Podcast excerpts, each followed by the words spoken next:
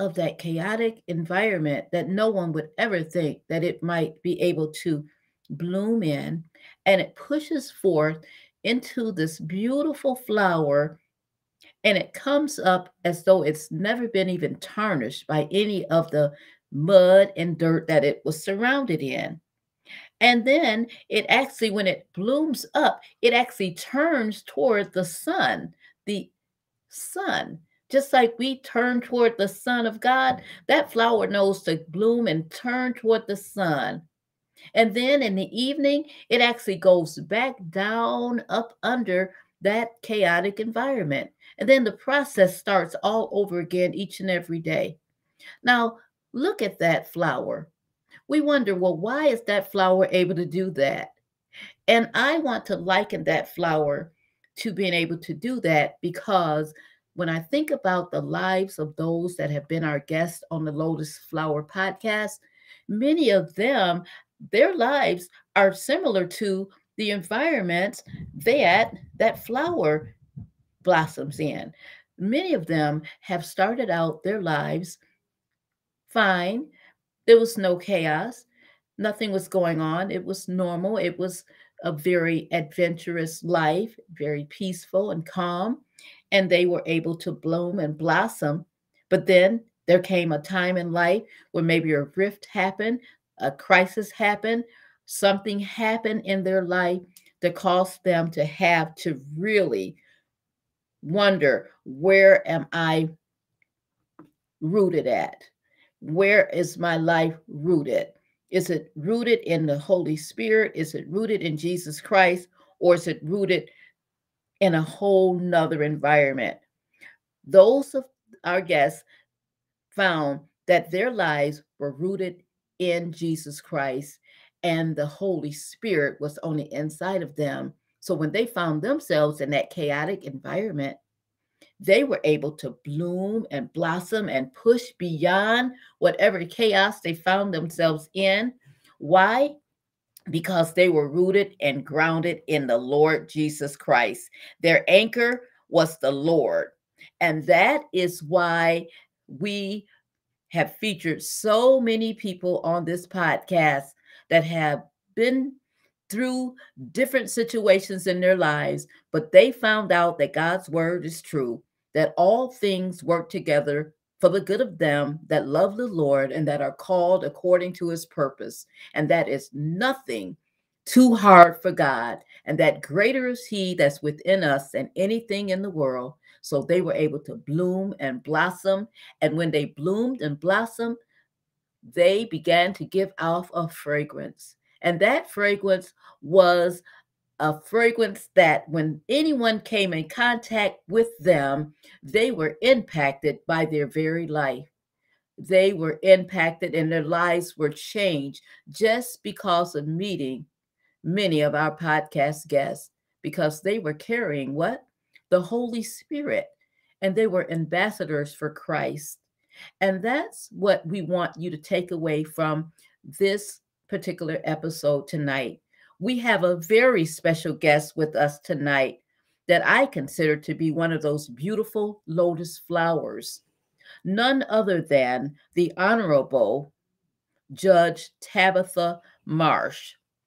Judge Tabitha Marsh received an associate degree from Kellogg Community College in Battle Creek, Michigan, where she graduated summa cum laude. She then continued her undergraduate studies at the University of Michigan in Ann Arbor, Michigan, where she received a bachelor's of business degree. She graduated cum laude as well and was chosen the Black celebratory commencement student speaker for her class. She obtained a Juris Doctorate degree in 2004 from Michigan State University College of Law. While at the College of Law, she was on the Dean's List, received various law related scholarships, and served on multiple boards and executive boards, including the Moot Court Board. She was also the class of 2004 commencement speaker in November of 2020, Judge Marsh was elected as the 67th District Court Judge representing the city of Flint. She is the only female currently serving on the City of Flint District Court bench and the only African American female serving in the Genesee County District Court bench. Judge Marsh is a licensed minister and a member of the Embassy Covenant Church International, where she is pastored by Bishop Hugh Smith and Lady Letha Smith. At Embassy Covenant Church, George Judge Marsh has served in various positions and is currently a member of the church's Presbytery Board, Prophetic Department, and Ministerial Team. Her current and past memberships include the State Bar of Michigan, the Association of Black Judges of Michigan, the Genesee County Board Association, the Mallory Van Scott Bar Association Executive Board, the Embassy Covenant Church International Presbytery Board and Ministerial Team, the Flint Children's Museum Executive Board, the Flint Institute of Art Gala Committee, the Alpha Kappa Alpha Sorority Incorporated, the Links Incorporated, the Flint Women's Forum Executive Board, the Flint, Michigan branch of the NAACP, serves as a big sister with Big Brothers and Big Sisters of Flint and Genesee County, serves on the advisory board of the Scholars, Equity, and Self Image Institute. Her family background includes being born in Flint, Michigan, where Tabitha, spent the majority of her life. Judge Marsh graduated from high school in Battle Creek, Michigan, where she was recognized as the class valedictorian. Judge Marsh and her husband have a blended family of six children. Judge Marsh's oldest son, whom she had as a teen mom, is a graduate of Morehouse College in Atlanta, Georgia. Her father, grandmother, grandfather, all were members of the UAW local 659, 651, and 659 of Flint, Michigan, respectively, all worked the line. Her grandmother was a nurse, and her mother was a certified nursing assistant at Hurley Hospital in Flint, Michigan. Many family members served in the military including her father, and some family members were teachers or administrators in the Flint public school system. What a biography! What a message that the Lord can take your life and make it into a message for the kingdom of God. Judge Marsh, welcome to the Lotus Flower podcast. I'd ask that you would greet our guest at this time.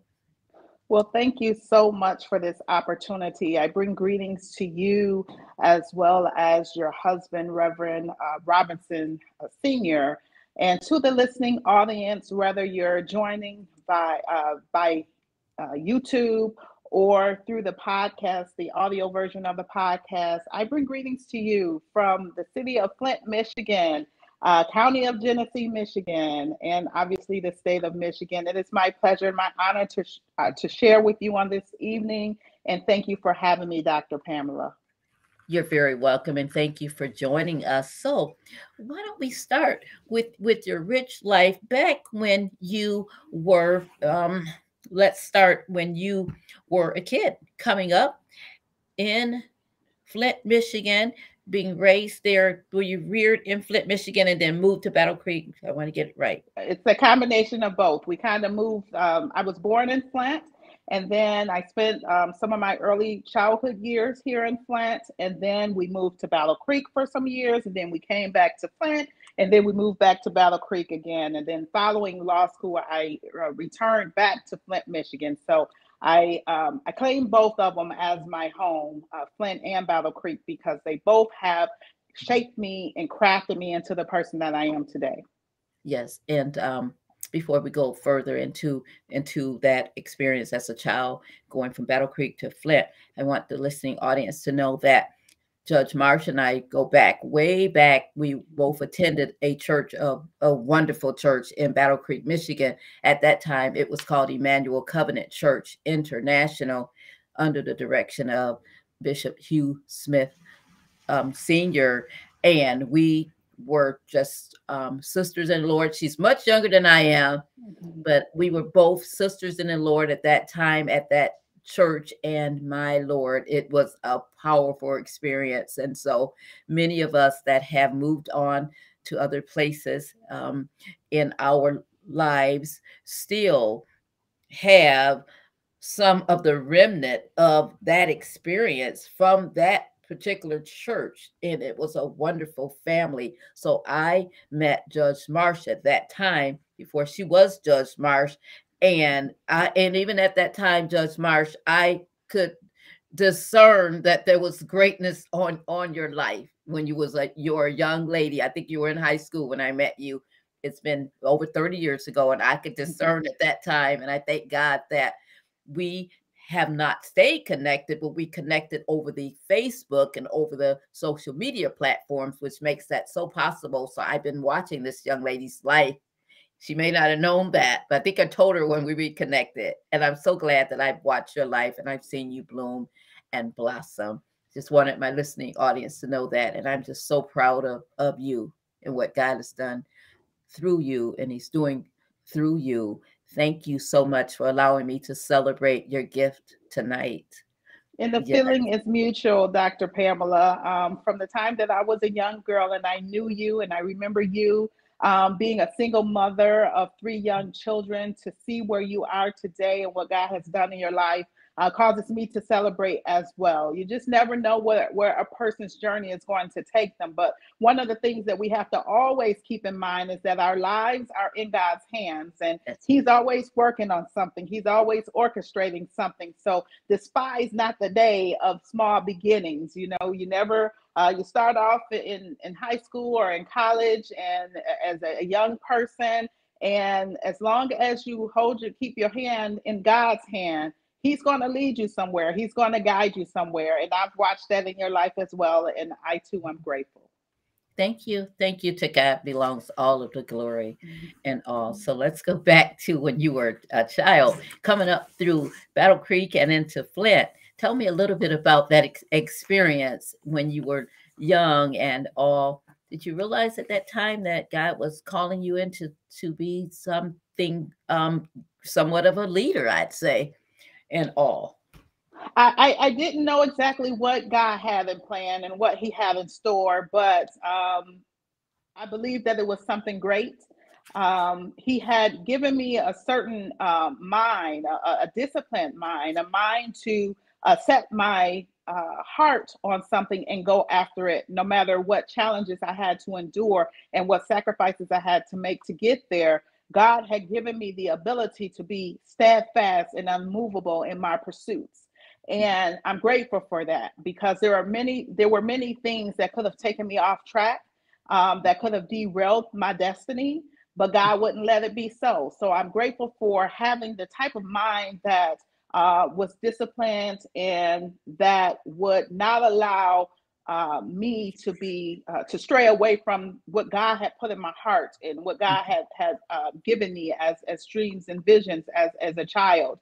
I got um, saved at the the tender age of 11 years old. The Lord, I, I got baptized and filled with the Holy Ghost, and um, my family wasn't attending church. I went to, uh, you made reference to uh, the church Emmanuel, it's now Emmanuel Covenant Church in Battle Creek, Michigan, but um, back in the day it was Emmanuel Temple under the uh, pastorship of, of um, now Bishop Hugh Smith. And, and I bring, um, I honor him and his wife because they have been extremely instrumental in my life in shaping me and teaching me and mentoring me. Um, but in any event, I was going to church because a friend of mine, her family went to the church and they invited me. So again, I'm 11 years old, just going to church, and um, something happened.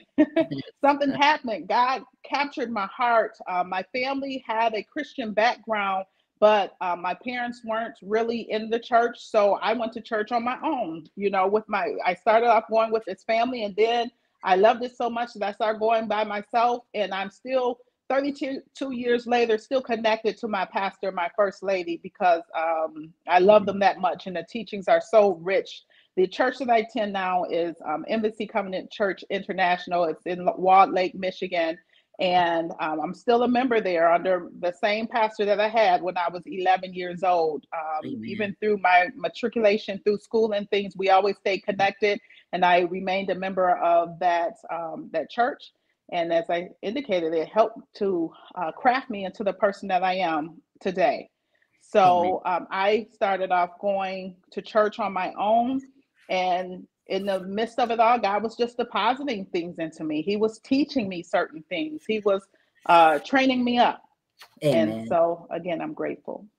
Amen. And when you say that you um, had a disciplined mind and the Lord had his hands on you, and you were 11 years old and your, your parents weren't going to church, as an 11 year old, if if your parents weren't going to church, then how how did you find yourself able to remain steadfast and and focus and and as a kid, you know, because kids can be so rambunctious and just want to just discover this and discover that and all of that. But but if you didn't have, you know, your mom or dad, if they truly weren't into it at that time, then how were you able to, as an 11 year old, keep yourself, you know, in the path of, of righteousness with the Lord? At a tender age, I fell in love with Jesus and I began to believe the things that he said about me. I began to believe that I am fearfully and wonderfully made. I began to think, uh, to believe that I can do all things through Christ that strengthens me. I began to believe that I'm the apple of his high eye and I'm carved in the palm of his hand. So I was receiving biblical teaching, very, very good biblical teaching, and having a, a good pastor and first lady and um, a, a, great church family oh, um, is, is a wonderful thing because you never know how your sacrifices are going to shape and impact somebody else's life when you're going to church and you're serving in the church. So I'm grateful for all of those people that taught me Sunday school, that supported me and encouraged me along the way. Um, I'm grateful for those people because it, it was encouraging to know that I had a village even sometimes it wasn't when it came to christian uh, christendom sometimes the village was not my natural family it was my spiritual family Amen. people that i got connected to now my i have um, my natural family my grandmothers and things like that were also very instrumental in teaching me uh, about the kingdom but my church family was uh, equally uh, instrumental in teaching me about god and the things mm-hmm. of god and helping to uh, put a good foundation in me. So no mm-hmm. matter what I went through as I mm-hmm. matriculated through life, I had a good foundation. So mm-hmm. I would encourage all the parents to give your children a good spiritual foundation in Christ. He's the rock, He's the chief cornerstone. Oh, yes. And as long as you instill that in your children, they're always going to have that. You train up a child in the way that they should go so when they get old, they don't depart from it. Mm-hmm. And in my instance, that training is what kept me rooted and grounded. I'm not going to say that I didn't make mistakes and that I lived my life perfect and I never mm-hmm. made bad decisions and I never committed sins. I'm not going to say that, but yes. I always came back to God because mm-hmm. it was rooted in me and He had captured my heart at a young age. Amen. Amen. Amen. And I I concur about that being a very rich environment in which you were in as a child at Emmanuel Temple and being that that being the one of the primary reasons being connected to a, a, a, man of God like you had, like we had, and the pastor's wife like we had, and a true church family like we had, it really made a difference. It really did. And it's something that sticks with you throughout your entire uh, life because it goes into it's into your spirit, man. It transcends that outward superficial layer and it actually goes down into your spirit and it keeps you going and all. So I'm I am grateful to have walked through some of that with you as as well. So and I concur with you when we talk to our listening audience to it's imperative that you really give your children that opportunity and yourself. You some of you parents may not be in church yourselves, but it's imperative that you know start somewhere go out to a local um, church where they're uh, God fearing, and Holy Ghost filled, and teaching out of God's word, and start. Don't be intimidated. Go with your child to church and learn all you can. Find a good pastor. There's someone out there for you. It's important. It is. And also, when we talk about right along those lines, when you um, were in school, and you said you had a focused mind what caught what do you think caused your mind to to remain focused as a child and then a preteen and a teenager and a young adult? You know there's so many things that the world has going on that can draw our attention in other ways even when we are you know firm Christians, the enemy tries to come in and, and tempt us with all types of things. And I'm asking this for those people that are listening and they find themselves getting pulled in other directions. They're not able to remain focused.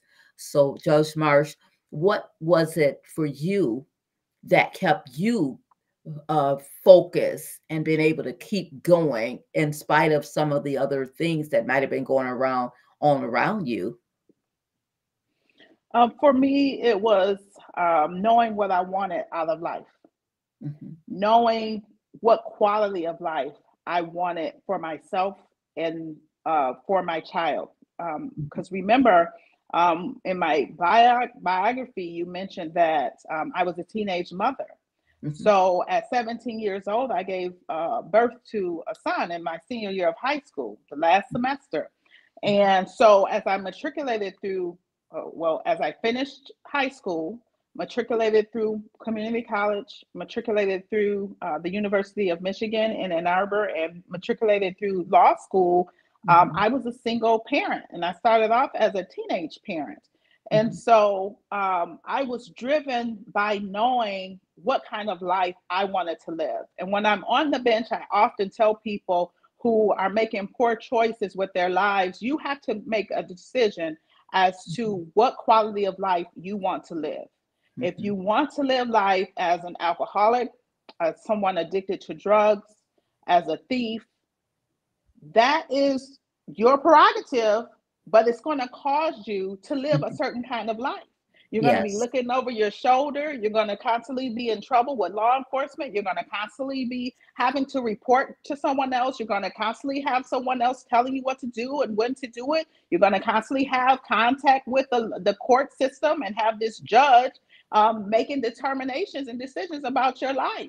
That's and right. so you can choose that quality of life, or you can make a decision that you want a better quality of life where you mm-hmm. are in control of your life, where someone else is not telling you what you can and cannot do. So, mm-hmm. as, as a, a, young child, I made a decision mm-hmm. that I wanted a certain quality of life for myself and for my uh, my newborn child, and so that is what motivated me. Knowing, okay, this is the kind of life that I want to live. This is the type of person that I want to be. This is the type of mm-hmm. mother that I want to be. This is the type of community member that I want to be. This is the type of uh, family member that I want to be. This is the mm-hmm. type of church member that I want to be. So I made a decision that this is the quality of life that I want to have. So therefore, in order to reach that quality of life, I need to make some decisions now that are going to impact my life in the future. I need to make some decisions now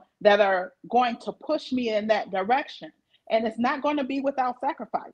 Amen. It's not going to be without sacrifice. But if you're going to engineer a certain type of reality for your future, you've mm-hmm. got to be willing to make sacrifices now.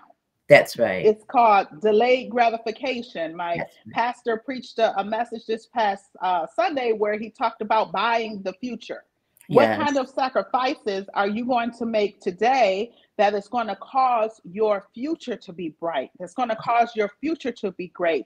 That's mm-hmm. going to make your dreams and your visions come true. Right. So uh, that's what it was really about. Is even mm-hmm. as a young um, person, I was determined that I wanted a certain quality of life. Amen. And I liked I, the idea when you said about the delayed gratification, that you knew that you needed to set some things aside, not go after certain things and get it instantly like a microwave generation. Like, I got to have it right now and I can't wait and get it right now. And when you do that, you're mortgaging away your future and all. But when you could delay gratification, you could wait and all because you know that God, what God has for you is going to manifest. But if you get it prematurely, then it's just, it's just going to fizz away anyway, and it's going to really become something of like a burden to you. You know, even if if it was something God had for you, but if you get it too soon, then it's not going to manifest and all. So it sounds to me like you are a very wise young young person, even as a kid, that you were wise. Would you say that? I know we don't. I, I, I, I, don't know. Like I said, I made some some poor choices as well. Um, I didn't do everything right, but um, I I stayed the course. Um, I mm-hmm. whenever I fell down, I got back up, and that's mm-hmm. what I, I want to say that to the people in the listening audience. If you fall down, get back up and try it again. Um, mm-hmm. What you're trying to accomplish may not come to pass the first time that you try you may trip, you may fall, you may make some poor decisions, you may make some mistakes, but things don't have to end there. There's always a tomorrow. There's always another opportunity. Give yourself uh, another chance to get it mm-hmm. right. And mm-hmm. if, if that if you fail the second time, give yourself another chance to get Amen. it right. Don't give up on yourself so easily that just because you made a mistake or you didn't succeed the first time, that means it's over. It's not over. It's mm-hmm. not over. Um, you give yourself the opportunity to get up and keep moving forward. Every step forward will cause you some progress. It Amen. may be a small step, but just keep moving forward. So um, I learned from a lot of the the errors. Um, I learned learned from a lot of the mistakes that I made. Mm-hmm. And um, if you call that wise, then so be it. Yes. But um, I was I was determined to to reach my my goal and my destination, and by the grace of God, um, at least thus far in my life, um, I've been successful in that endeavor. Now, in your bio, it says that you are the only female that currently is serving in the city of Flint District Court bench and the only African American female that um, is serving in the Genesee County District Court as well. Can you tell us a little bit about about that and how does it feel just to be the only woman and only black female? Well, I'm grateful for um, the opportunity and just a little bit of information about um, how I got to where I am. Um, I was elected in November of 2020, but that wasn't the first election that I had launched and ran. Um, okay. In 2018, I ran for judge as well. I ran okay. for a circuit court judge seat. I got uh, 40% of the vote, um, but I did. I was not successful in mm-hmm. 2018. Um, but as I just alluded to, I, I got back up. I pulled mm-hmm. myself up by my bootstraps. Mm-hmm. I learned from my first election and decided to do it again in 2020 when I ran for a district court seat that became open. Mm-hmm. And I believe that representation matters.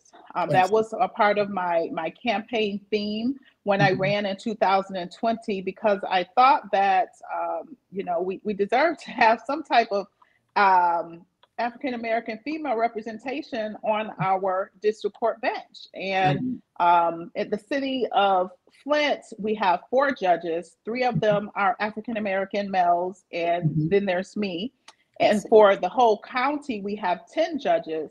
And um, I'm the only African American female. And so when I ran, I was determined to change uh, what what was going on um, with our district court bench and mm-hmm. to provide some representation and perspective for the African American female. So um, that is is what fortunately I was able to accomplish. But I'm not happy about the fact that I'm the only one, I that see. I'm the only African American female, because I mm-hmm. think that um, we are are qualified, we're smart, we're intelligent, we're bright, we're hardworking. Mm-hmm. Um, we we can do the job just as anyone else could do. So mm-hmm. I would mm-hmm. love to see more um, African American female representation, or more minority representation, or more female representation um, on the bench um, nationwide because, uh, like I said, representation matters. And I'm not satisfied with just being the only one. It, it is um, uh, an accomplishment, mm-hmm. but it's 2022. So why yes. do we only have one? Why, do, why are we just now um, seeing the appointment of uh, African American female on the Supreme Court bench mm-hmm. in 233 years? Right. You know that that I'm grateful that it has happened, but it has yes. taken way too long. It's mm-hmm. taken way too long. So I do what I can to try to inspire other people to uh, make big moves, to try to uh, pursue their dreams and their visions. This Friday, I'll be um, participating in a local uh, college and high school career fair because I want to inspire other people to mm-hmm. pursue their dreams. And I, I do a lot, you know, in terms of trying to volunteer and inspire someone else to go mm-hmm. after what it is that they they want in life. So um, right now I'm the only one, but hopefully I won't remain the only one. Amen. Amen. And I've I've seen on your Facebook page that you have been instrumental in the Flint water crisis situation as well, with helping with that and volunteering, getting out in the community and being touchable. I've also seen on your page where you are at, at bowling events with little kids and mm-hmm. bowling with them and encouraging them and whatnot. I've, I've seen you just be so touchable and just so down to earth with people, even, even to be the woman that you are, the ex- esteemed, honorable uh, judge. You have just remained so humble and touchable with with people and that and that for that i am grateful you know that you willing to give of yourself judge marsh absolutely i feel as though i have to pay it forward i mm-hmm. owe it to uh, my community to my family um, to to be involved to be reachable to be touchable mm-hmm. um, mm-hmm. because oftentimes there is a a gap between the bench and the community and I think that perhaps that's one of the reasons why I was elected is because the community felt that I was down to earth, that mm-hmm. I was um, reachable, that I was touchable, that. I was just like them. Because yes. guess what? I am just like them. You know, okay. so if I say that I mm-hmm. represent them, it has to be some part of them that's in me and some Amen. part of me that's in them. We're all cut from the same cloth, you know. I just happen to be the one that's out front, um, you right. know, doing the representing. But mm-hmm. at the end of the day, I am my community. You know, that's what helped to shape me in in who I am. And a lot of the experiences I've had in my life uh, are similar to the experiences of the people that I preside over their cases. Yes. Um, I, I wasn't born with a silver spoon in my mouth. Amen. We were we struggled growing up financially. I, I mm-hmm. my parents aren't rich. my grandparents weren't rich. Uh, they worked hard. They taught me hard work. But mm-hmm. um, you know, I was responsible for my own college tuition. Nobody paid for my college. Nobody Amen. financed my campaign in terms of, you know, you got your daddy writing a big check to right. help you you run for judge. None of that. So right. the things that I've accomplished um, came from a, a struggle, mm. a grit. Yes came Amen. from okay i'm going to work hard and make this thing happen because if i don't it's not it's just not going to happen you know um, i didn't come from a background with any politicians or any lawyers or any doctors you know i was one of the first people in my family to get a bachelor's degree and then to go on to law school and get a juris doctorate degree and then mm-hmm. to to be a lawyer and then to uh, seek public office Mm-hmm. It, it's not in in my family history at all. Mm-hmm. So um, it's just the grace of God that uh, yes. orchestrated my life in this fashion, and I said yes. I yielded to it. God, if you want to send somebody, send me. I'm willing to go. I'm willing to mm-hmm. serve your people. I'm willing to represent your people. And God, help me to do everything that I can to do it well. Because if I'm going to represent them and if I'm going to represent God, I, I need to do it well. I need to have character. I need to have integrity, as you've indicated. I need to be humble because um, I'm just grateful that the people saw something in me mm-hmm. that said, I want her to represent me on the bench. That God saw something in me that said, I mm-hmm. want her to re- be a representative and an ambassador for my kingdom. So I have to be humble because, right. but for the grace of God, I would be the next single parent that uh, was not able to overcome their challenges. But for the grace of God, right. I would be the next criminal that doesn't know any other way of life because their their grandparents and their parents and their aunts and their uncles and cousins were you know committed crimes. So you think that that's the only way to go. And so uh-huh. but for the grace of god that would be me. Mm-hmm. so i have no choice but to be humble. Amen. Amen. That's beautifully beautifully said. Thank you. I feel that passion coming from you.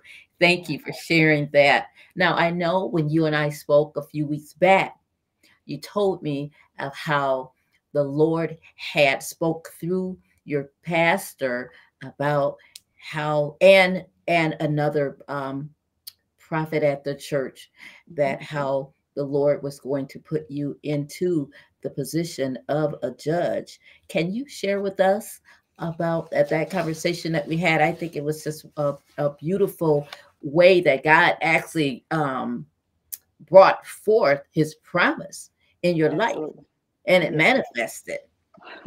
it is so great. Uh, um, so it, it's a beautiful story. It really is. Um, it's it's a a, a testimony. If if I um I, I couldn't have orchestrated it better myself. You know, God knew what He was doing when He uh, put all of this together, and I don't take any credit. Again, I was just the willing vessel and I happened to to be uh, selected by God for this purpose, for this as part of my destiny. Um, but it, to me, it's a wonderful testimony. Um, the my my pastor and uh, one of the prophets, prophet uh, prophetess Mary Lou Cole from Embassy Covenant Church International, as well as Bishop Smith. We had what's, what what was then called a Destiny Counseling session, and that's where um, you kind of come into somewhat of a counseling session mm-hmm. and you uh, the people who are, are, are presiding over the session pray with you right there in the room they pray and they seek god uh, for his heavenly script for your life mm-hmm. what god what are you saying about this person god what are you saying about tabitha marsh what is it that you're saying and so they jot down some notes and then they have um, a session with you and they tell you what god has said mm-hmm. um, and so for me um, I participated in this session back in 2009, December 2009. So hmm. that's about 13 years ago. Oh my. Um, yeah, 13 years ago. And um, it was uh, determined in the Destiny Counseling session, and I was an attorney at that time. It was determined in the Destiny Counseling session that I would uh, wear a garment, a garment mm-hmm. that was much larger than me.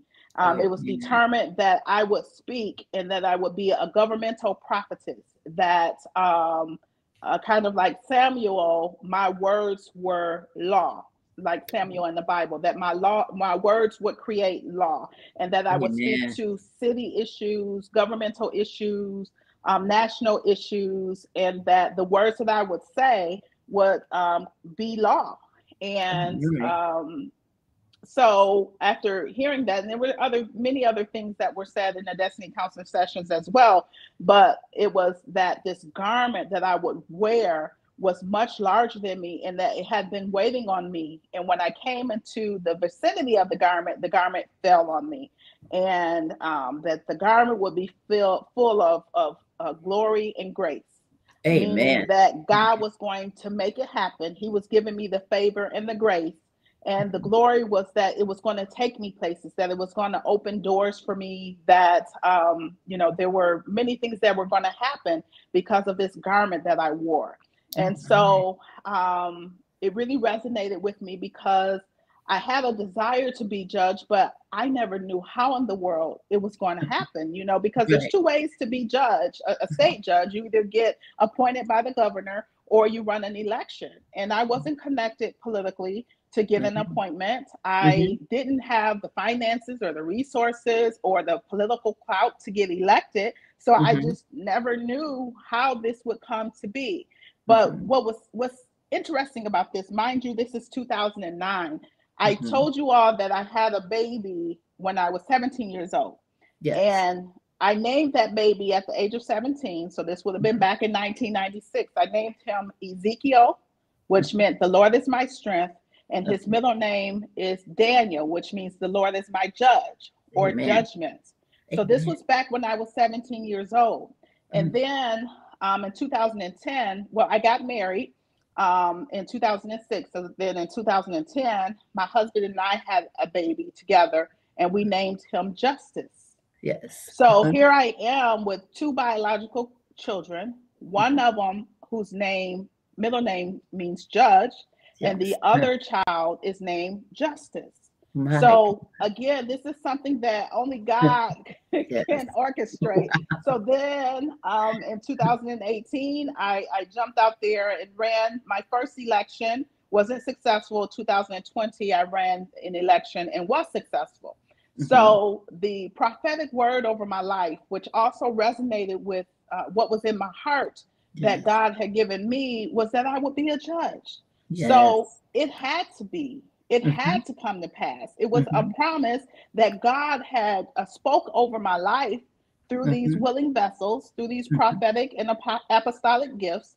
Um, mm-hmm. they spoke over my life, and mm-hmm. then in 2020, it was manifested in the earth. It was a promise fulfilled.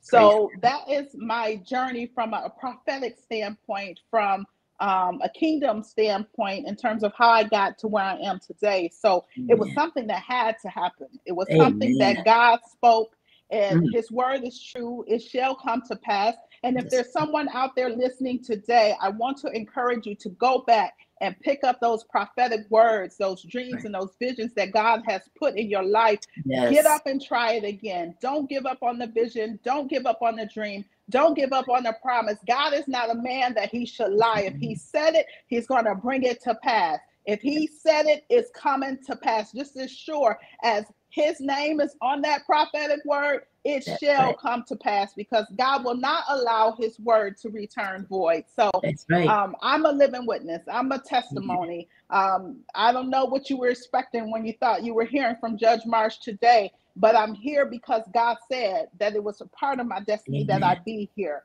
Um, that is why I, I, occupy the seat that I occupy. That is why I'm in the career that I am uh, participating in. It's because God ordained it to be so. Amen. Amen. Now, that in itself is a beautiful testimony of God's goodness and his ability to bring things to pass and it may not happen as soon as it's prophesied. You said it was years to come down the line, and that you didn't even know how it was going to even manifest, but you believed. You believed even outside of being able to see it. You your faith was strong enough to say, okay, Lord, if you said it, I believe it. Don't know when it's going to happen, but I believe it that it's going to come to pass. And look how God gave you the names of both of your sons that went right along with and you didn't even know when you were naming them that this was going to be prophesied. But see how god just set it up. He set it up and you walk right into your destiny. And mm-hmm. and and even when you ran the first time and you weren't successful you did not give up at that point. You ran again and and all without even any political clout or any of the other uh, things that they you know typically have those that run and all. But god was the one that you he was the platform that you ran on. And i thank right. god for for that. And thank you for sharing that because i know that there's someone out there that's wondering well how am i going to do this? And it's not you it's god. That's so right. thank you for sharing for sharing that. Now if you had to give some advice to your younger self when you sit now where you sit as Judge Marsh and you look back when you were a young girl and all um, walk with me for a moment. If you had to give advice to your younger self, what advice might you give to her?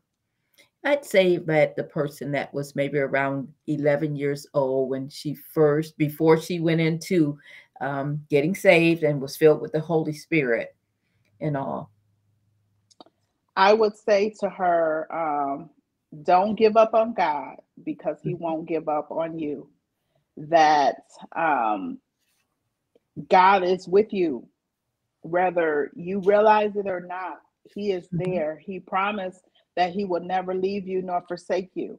Now, that doesn't mean that you won't have hard times. That mm-hmm. doesn't mean you won't have obstacles in your way. That doesn't mean that you won't have setbacks and struggles. Mm-hmm. But if you keep pushing forward, you shall overcome every obstacle in your life. Amen. You can do all things through Christ. With Him, all things are possible. With man, it may seem impossible, but with Him, all things are possible. So that big, big dream that you have, that you have no idea as to how in the world it will come to pass.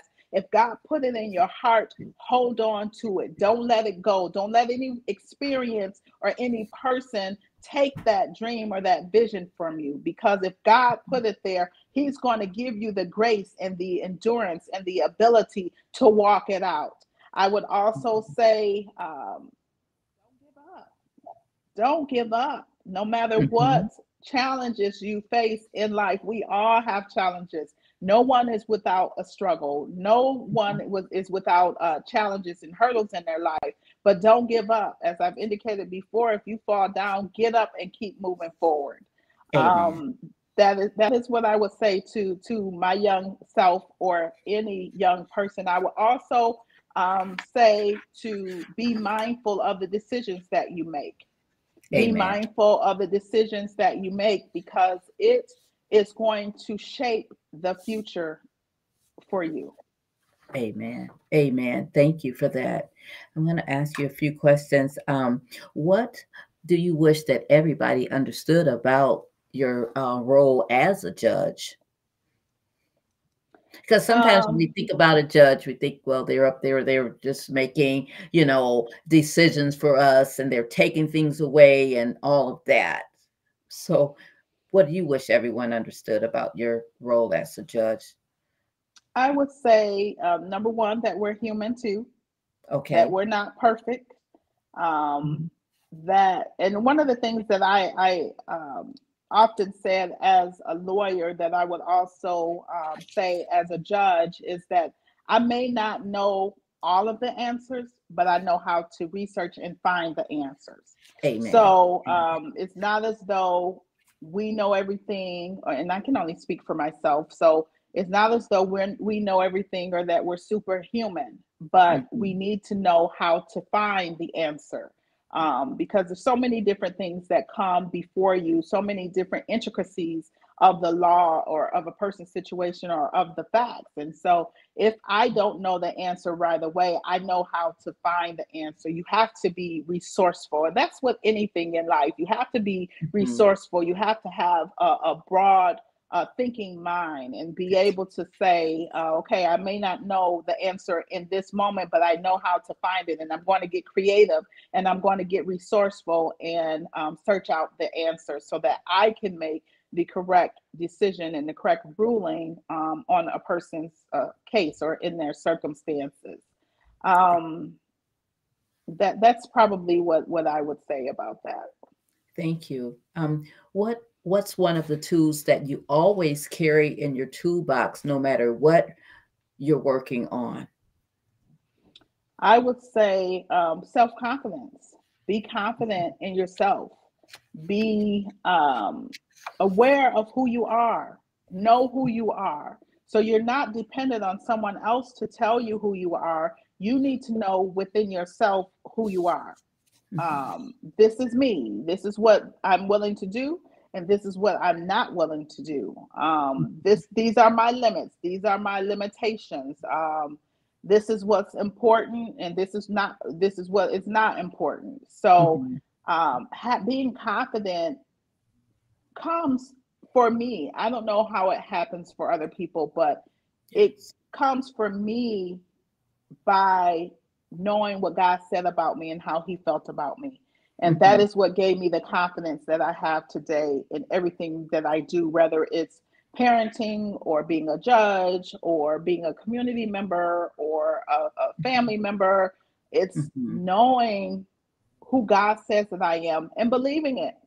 Amen. Having my identify my identity rooted in him um, has helped me to be confident and to go after my dreams to make radical decisions sometimes decisions Amen. that that are risky mm-hmm. decisions mm-hmm. that other people may not be willing to make but That's knowing um, who i am has helped me to kind of jump out there and say if god said it i'm going out on faith it doesn't matter what anybody else says. It's kind of like mm-hmm. Peter when he jumped out of the boat and Jesus appeared on the water in the midst of the sea. You know, yes. Peter had to have the mind that, yeah, mm-hmm. walking on water is probably kind of risky and it's right. probably not something that people would normally do. But if Jesus called me out there, I'm getting out this boat.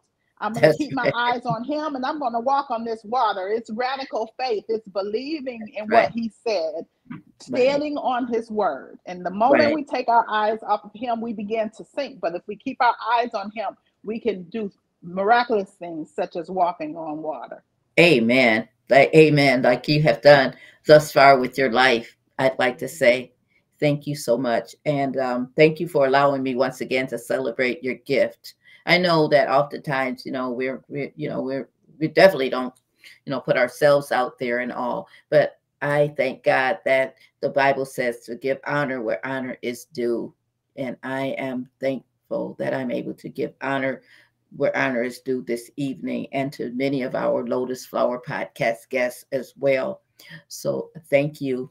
Um, if you were going to write a book, what would what might it be about?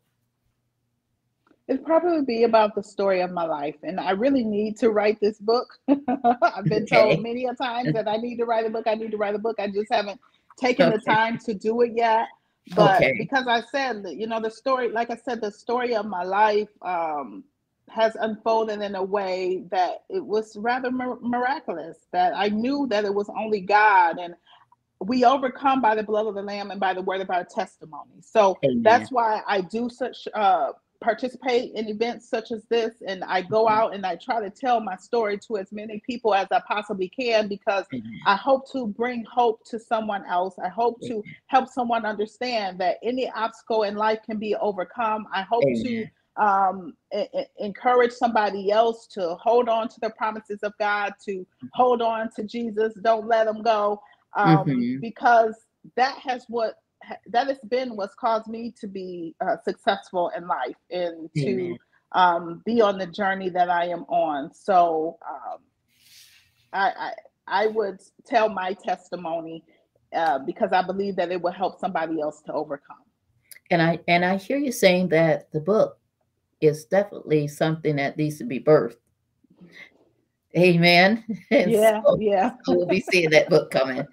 We'll see that book coming. I don't know when, but it's coming out. Amen. Amen. I'll receive it. I, I comply. I'll comply. Amen. So, so what has been the most interesting case that you've worked on thus far? Um, oh goodness, it's been so many. Um, the most fulfilling thing, I, I may not be directly answering your question, but the most fulfilling thing it's being able to inspire hope in somebody else and mm-hmm. being able to encourage someone that just because you've made this mistake and you've fallen down um, doesn't mean that things are over for you. You can turn things around as long as you have breath in your body. You can change the trajectory of your path. Um, I wouldn't say I, I can't really think about any particular case, but I enjoy helping people to navigate um, difficult circumstances. When people come to court, most of the time they're at their worst, or they don't want to be there, or mm-hmm. they're they're not at their best. But um, I take joy in p- treating people with dignity and mm-hmm. respect because I mm-hmm. think that all people deserve that, no matter what you have done. Because, like I said, um, if if the things were a little bit different. It could have been any one of us in a bad situation that made a bad decision that changed the trajectory of our lives forever. So mm-hmm. I uh, appreciate the opportunity to be able to instill hope and uh, treat people with the, the, the dignity that they deserve. Thank you. Thank you. Now, if someone wanted to go into the same possess, profession that you're in, what advice would you give to uh, this person, especially a young person?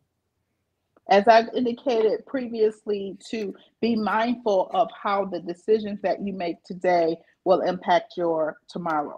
Um, oftentimes, people get impulsive and they get stuck in the moment and they lash out in anger or they make a really bad decision. Um, before you make that decision, think about what trajectory that's going to send your life in. Think about the consequences of your actions and that. Teach my kids that all the time. If mm-hmm. you do this, what kind of results? What are the possibilities they're going to bring about? Don't make a decision in a split second.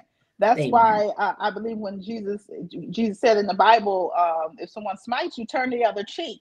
It's mm-hmm. not because you're being weak or because you are um, you know soft. It's mm-hmm. because mm-hmm. you need to take a moment to step back and decide how you're going to respond to this situation. There's going to be a response. But you need to take a moment to think about what response am I going to give to this situation. Anyone mm-hmm. can lash out and hit someone, lash out and shoot someone, stab someone, hurt someone. Right. What's mm-hmm. the right thing to do in this situation? So I would implore people to think about decisions before they act. Think about Amen. what consequences this is going to bring about. Amen. Amen. That's excellent. Excellent. Um, Judge Marsh, what is your mentorship style when you're mentoring um, someone?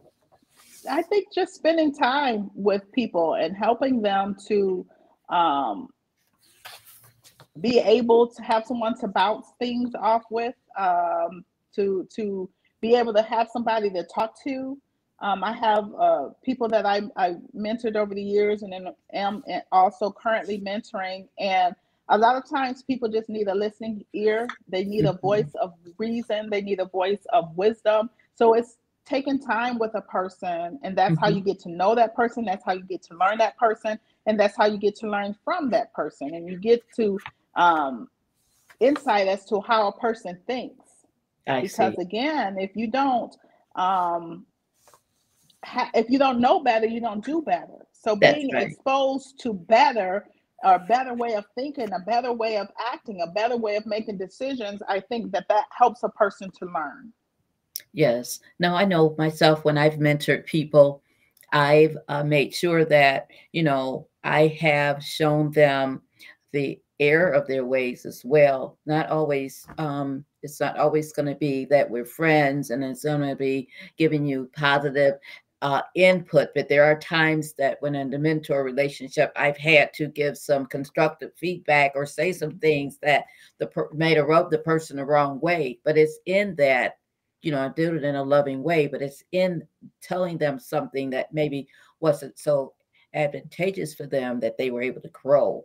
So, how do you deliver that type of um, information to someone that you're that you are mentoring that may not be so flowery and, and lofty and lovely all the time you know i think it's what you said i think is very important and that's true mentorship the bible says he mm-hmm. whom he loveth he also chastises that's if right. he didn't love us he wouldn't chastise us but because he loves us he chastises us the Bible also says iron sharpeneth iron. So um, it may not always feel good. It may be a little sticky. It might be a little tight, but it's necessary to help a person to see the error of their ways, to help them to grow, to help them to make better decisions, and to ultimately be a better person. So I agree that uh, correction and chastisement is necessary, but we also have to do it with love. You know, we can't right. be so so mean and so um, uh, so tough on people that they lose sight of the fact that I'm only doing this because I love you. I'm only saying this because I want you to know the truth and I want uh, you to to feel love. And I, am doing this because I do love you. And this is part of um, it's necessary for you to move in the right direction. So um, it's just a conversation and explaining to the person. I had to do that, you know, this past weekend with someone that I mentor and am in a relationship with a younger person, and um, you know, she had made some decisions that weren't so great. But I had to tell her the truth about how she was behaving and expose her to a better way of dealing with the difficulties that she was experiencing and to try to open up her eyes and give revelation and give enlightenment mm-hmm. um, so that she would understand that if you keep going down this path, these are the results that are going to come about. Now, again, what kind of life do you want to live? Is that the type mm-hmm. of person that you want to be? So um, it wasn't easy. Like I said, it was tough, but um, sometimes tough love is necessary. Now, now at that time, not not that particular person, but this they would talk about someone just a, just an example. If you have a person that won't listen and they want to continue to go down that path of destruction, when when you see that occurring, then then how do you respond in that type of relationship that you have with the person you might be mentoring? it's heart wrenching and it's difficult because you want what's best for them and you mm-hmm. want them to to see that you want what's best for them and you want them to want what's best for them um, but it's just like raising kids. When your kids make um, mistakes or they make poor decisions you have to love them anyway. You got to love them through it. Love them until they open up their eyes. Love them mm-hmm. until they open up their ears. Love them until they get stronger. Love them until um, be there for them until they can see things for themselves and kind of understand what's going on from a broader perspective. Um, I think love is the answer and love is the key. We, we've all been there, you know, um, and where would we be if God hadn't loved us through our mess? The fact that He was still there um, is what gives us comfort and what gives us peace, knowing that He's there. So I think we still have to be present, even when they're uh, going down the wrong path, uh, we still need to be there for them and so that they know that we're there and that we love them. And when they're going down that path, do we are we to um, get in in uh, in in that uh, situation with them and and try to almost make them stop doing what they're doing, you know, in a forcible way? Or do we love them in such a way that we pull back and allow them to go ahead and, like I'd say, bump their head and learn from the situation? So, so what do you do at that when it's when you're on the crossroads like that? I think um, you have to give a person space because in all honesty, we can't make people do anything. Even as a judge, okay. I, okay. I, can tell people this is what you need to do, and if you don't mm-hmm. do it, these are the consequences. But in our reality, I can't make someone do something. I can't make a person that's on my probation not use drugs. I, okay. I can't do that. I'm not there with them when they're making that tough decision about do I continue to use or do I not use. I can't control that but um, I can let them know that if you do that, there's going to be consequences. If you mm-hmm. continue down that path, you you know there's going to be consequences for your actions. So, and honestly, we can't force anyone to do anything. We can't make anyone love us. We can't make right. anyone be there for us. Um, we people have to have space to be able to make their own decisions, and Amen. that's one thing that God gave us is a will, and the He made us all judges. That's he made right. us all, he gave us all the ability to make decisions for mm-hmm. ourselves. Mm-hmm. So mm-hmm. um, we have to give people that that space. And when you say space, how how was how was that space look? Well, it depends on the circumstances. You know, if we're talking about a, a child who is um, being raised in my home, your space is probably not going to be as wide wide as the pace the space that I have if I'm mentoring a child who's being raised in somebody else's home. You know, okay. so um, mm-hmm. it it it, it depends on the circumstances, um, but the goal is to get a person to a place where they can make the right decision on their own Amen. as opposed to being forced to make the right decision. Because when Amen. they get liberty and when they get freedom and they're able to make the decisions and they're not in their mom and dad's house anymore, mm-hmm. they're going to do what uh, what's according to what their mind and what their heart is telling them to do. Amen. So it's just a matter of trying to teach a person how to think mm-hmm. so that when you know teach a person how to fish. Um, so that they will be able to make those decisions of their own accord. Amen. That's right. And I like the idea back to the scripture while we're teaching them how to fish. And that way they'll have that tool in their toolbox because life happens in all different seasons. And they have to have that. Now, as we um, come to a close with our podcast, uh, Judge Marsh. When I read your bio and I read all the activities that you're involved in and all that you're doing, you're doing. A, I'm sure you're doing a, an excellent job at everything you're doing because you're giving it your all. However, tell us how do you balance being a judge and you know active in ministry very active in community being um, married having your children and having your own personal endeavors as well. How do you balance all of that out? It's um, about prioritizing and it's also about um, time management. I keep a mm-hmm. very strict calendar. I have a mm-hmm. calendar at work and I have a calendar for home in, in terms of, you know, on my phone and things. And I know that I can't remember everything. So I um, keep a to do list or notes as to what I need to accomplish this day. And I do the best that I can to accomplish that. And what I can't do, it, it gets put over for another day because I'm only one person. So it's about um, time management, mm-hmm. calendaring, um, and prioritizing, and also uh, taking some time for for yourself, for oneself. Amen. Um, Self care is very important as well. So, taking some time out to do things that I enjoy doing and that mm-hmm. I want to do. Um, I also have a very supportive, wonderful husband.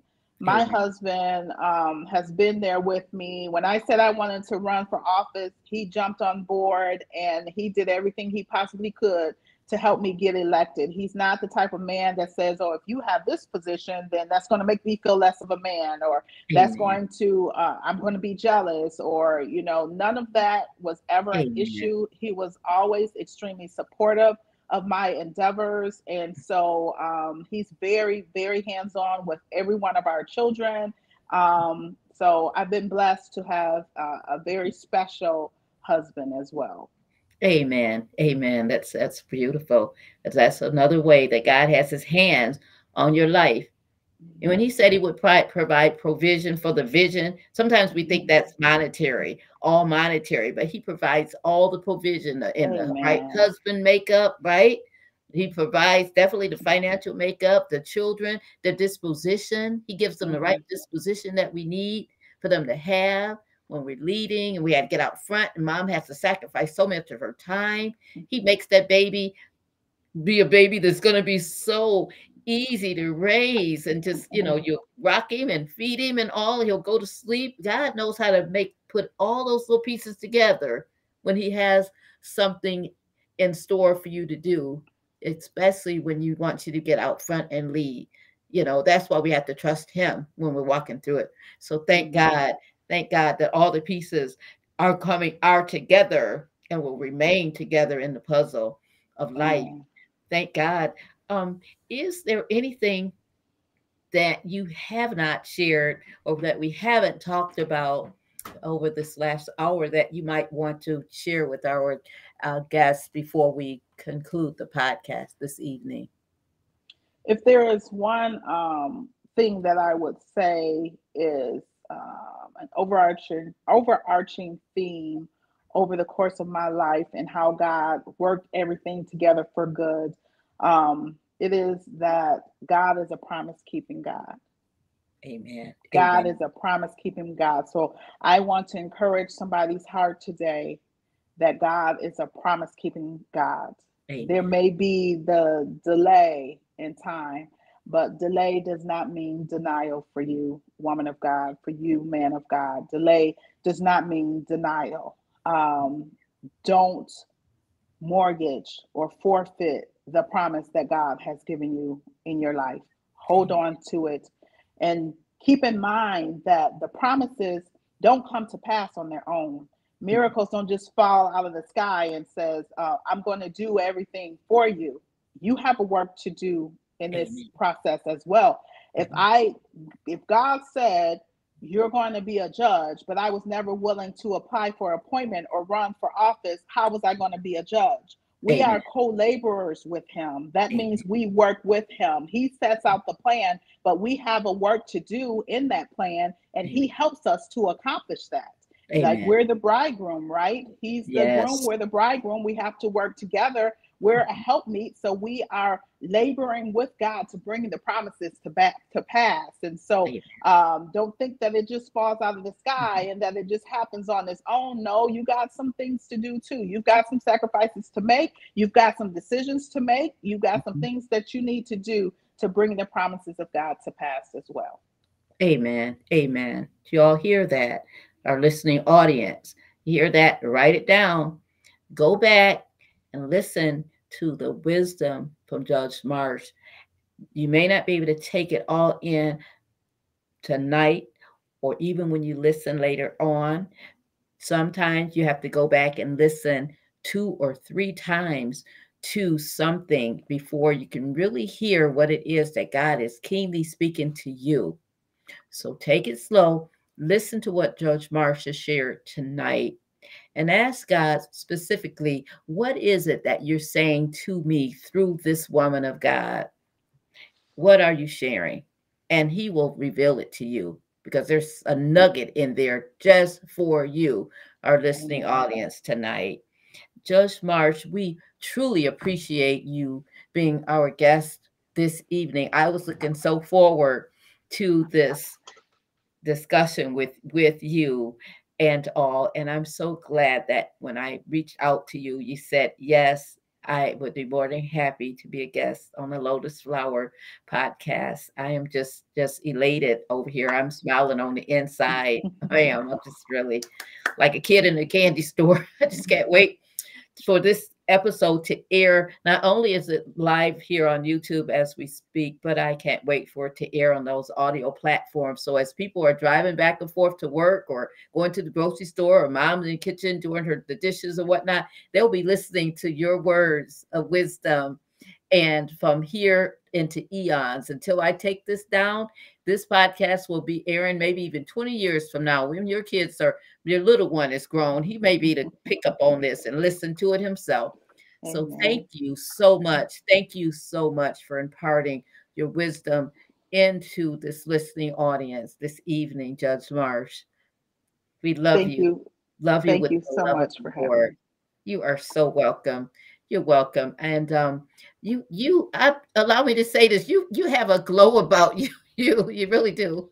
You have this glow about you not not only before you even speak you know i can i can really sense and see the, the holy spirit just glowing from you just so peaceable and and whatnot. Thank you so much for just really holding in there with the lord and just being his it, just letting him use you and being pliable and staying humble and submitted to all that he is doing and has done. You know, people need that.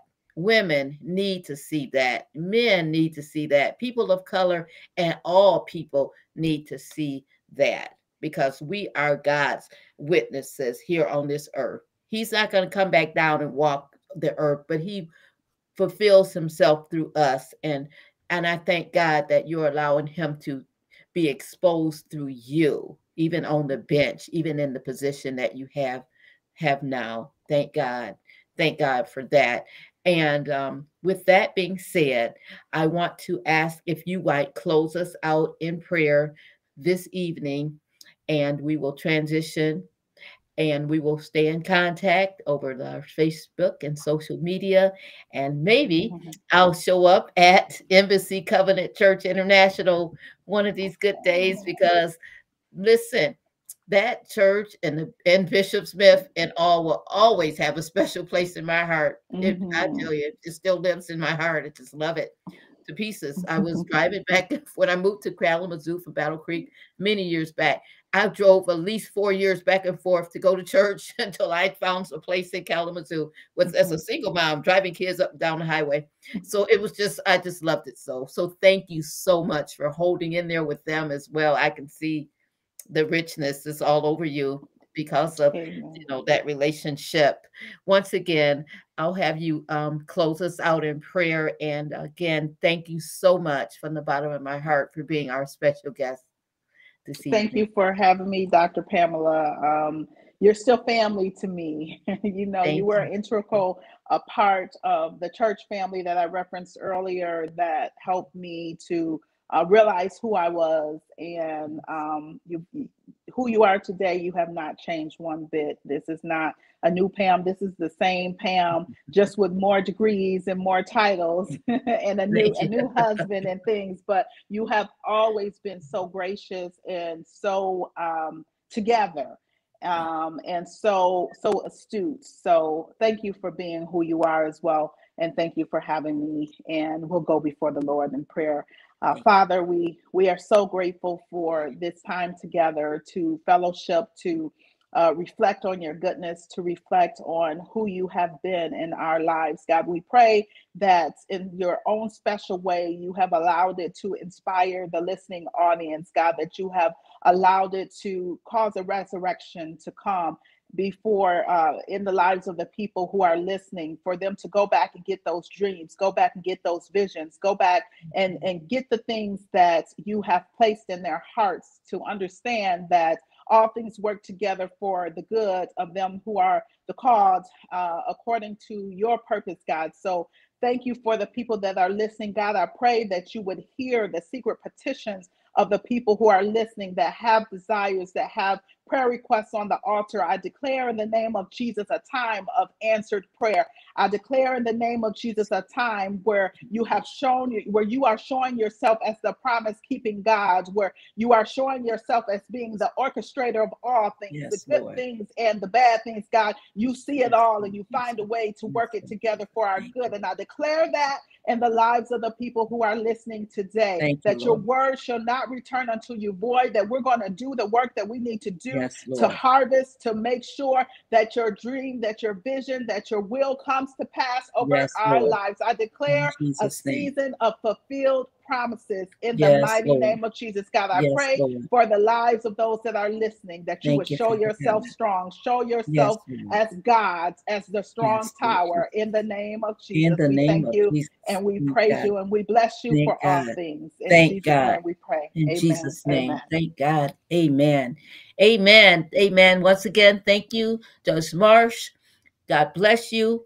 May you have a prosperous rest of the year and continue to shine for Jesus. We love you with the love of the Lord. Amen. Thank you. Bye bye for now. Bye bye. Thank you. Thank God. Thank God. Thank God. Thank God. What a word from the Lord. We thank and praise God for Judge Tabitha Marsh and her beautiful testimony, her life story is definitely a testament of God's grace and God's mercy and his ability to be able to take what man thought was not going to manifest into anything and have it bloom and blossom into something that's beyond our greatest imaginations, all because she stayed rooted and grounded in the Lord Jesus Christ. And I thank God for her life. Now, God is no respecter of persons. Just like He did it for Judge Marsh, He will do it for you. But most importantly, what you've got to do is you've got to remain in God's hand. You've got to remain obedient.